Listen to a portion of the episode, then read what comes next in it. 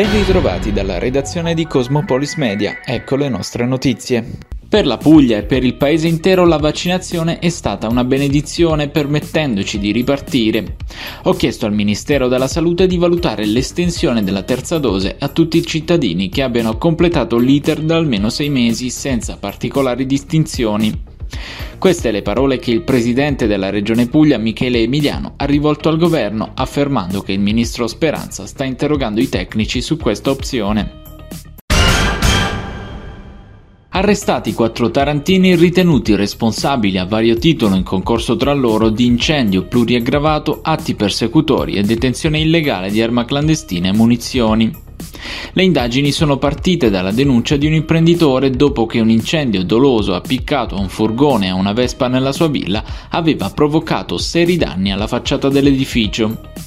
Dall'analisi delle immagini dei sistemi di videosorveglianza, i poliziotti sono ben presto arrivati all'identità dell'autore del rogo, un pregiudicato tarantino 42enne, il quale, si è accertato in seguito, era stato soldato da due procugini decisi a vendicarsi con l'imprenditore per pregressi debiti lavorativi non ancora saldati.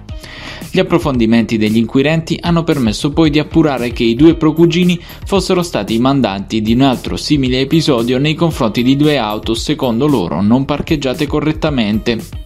La quarta persona arrestata questa mattina, un pluripregiudicato 45enne attualmente residente in Emilia-Romagna, è ritenuta responsabile di aver ceduto a uno dei due mandanti una pistola giocattolo modificata e pronta per essere usata.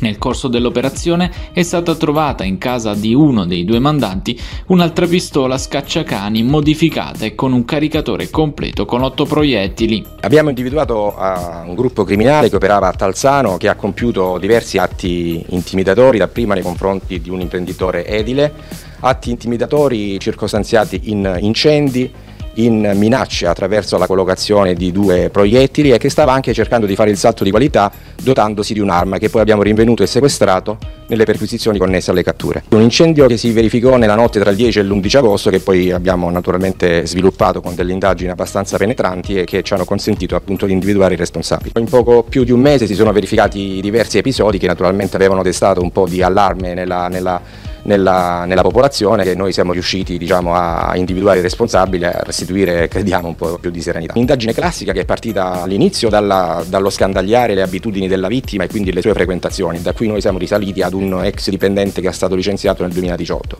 e poi anche con l'ausilio appunto di intercettazioni telefoniche, classici appostamenti, pedinamenti, frequentazioni eccetera, quindi un'indagine di tipo classico che si avvalsa anche però di, di intercettazioni telefoniche ed ambientali.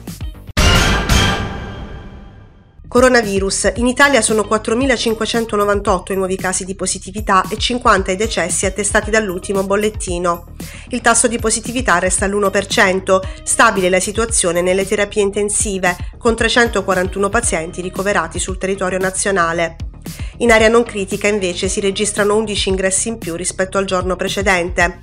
Il generale Figliuolo ha ricordato che l'86% della popolazione italiana over 12 è stata vaccinata. L'obiettivo è ora arrivare al 90%. In Puglia sono 265 nuovi casi di positività e 4 i decessi segnalati dall'ultimo bollettino. Stabile la situazione in terapia intensiva in area non critica, 67 i casi nella provincia di Taranto, la seconda più colpita dopo Bari.